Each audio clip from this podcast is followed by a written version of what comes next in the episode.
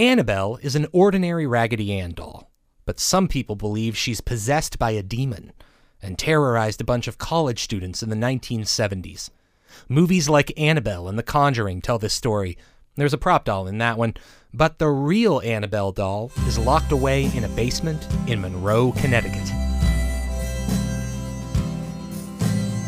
I'm Davis Dunavin, and this is Off the Path from WSHU Public Radio where I veer off the road and look at some oddball, quirky things from New York to Boston. When I started working at WSHU in 2014, one of the first stories that caught my eye was the strange tale of the Annabelle doll. She lives in a shatterproof glass case, surrounded by crucifixes and warning signs and ominous music. Her captors are a family of demon hunters who turn their basement into a museum for the haunted and possessed and creepy. Here's a little time capsule from my visit four years ago.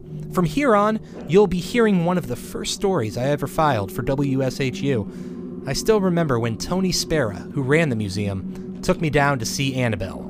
Now, it doesn't look very scary like the one in the movie. It's so innocent yeah. looking. It's, it's like a child's Raggedy Ann doll. But this doll is a vessel for a demonic entity of pure evil. And tonight, about 50 tourists from around the country are crowding to get a picture with her. It's a lot creepier than the movie doll. The one in the movie looks like it was, you know, made for the movie. Like nobody would really buy their kid that doll. Edwin Ojeda took a close look, but his friends ended up hanging back. We didn't want to get not even a foot close to it. We are like, mm, no, too too close now. My heart kind of was beating a little fast, and it didn't kind of stop until I left. The museum has never been more popular. The Conjuring introduced the world to Ed and Lorraine Warren, a real life husband and wife demon fighting team. For decades, when reports came out of a paranormal entity in a house, the Warrens were there to investigate. And before he died in 2006, Ed built a collection of supposedly possessed artifacts from his clients. Spera says some of them came to Warren because they got in over their head with black magic. They would knock on the door sometimes of Ed's house, 2, 3 in the morning, saying, Can you take these off our hands? you know, we don't want these anymore. This is the door here to the uh, haunted. We call it the haunted passageway, simply because it leads to the museum.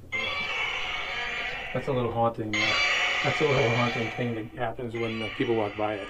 There were harmless Halloween knickknacks like that screaming toy skull, but they're side by side with some potentially unsettling objects. Things that have been used in, in the black witchcraft rituals, seances, incantations, conjuring.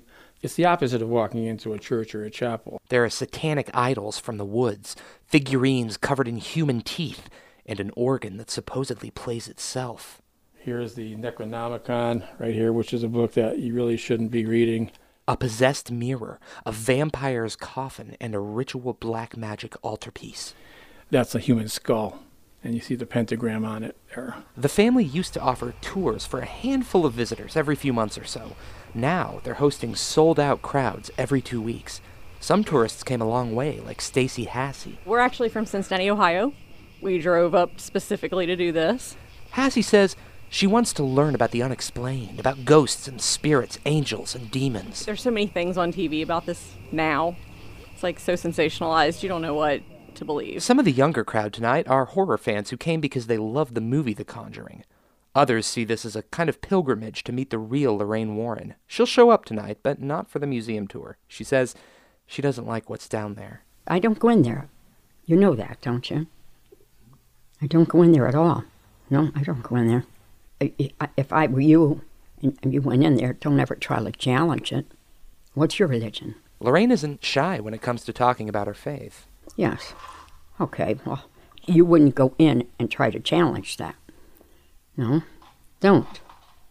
Don't. But even at 87, she doesn't mind going out to check for hauntings in other people's houses. Some people are here tonight to ask her advice with their own haunting problems. A few even managed to set up an appointment, and they're not joking around. Yeah, I believe in it. I believe in it. A lot of things happen. It still happens in my house. That's Nicky Bruno. He came from Staten Island to ask Lorraine why he'd been pelted with dimes out of nowhere in his living room. He wanted her to confirm his theory. It means uh, prosperity. Yes. Uh, one made a joke out of it saying that it, it's a spirit paying its rent. You know, paying its rent. but nobody believes it. I mean, I, I, it's unbelievable. Like, but it's nothing bad. No, like, it's uh, it's nothing not a bad. bad energy. Like, I don't feel scared or. No, you, if, if you want, you can tell it. In the name of Jesus Christ, I command you to leave and go back to where you came from.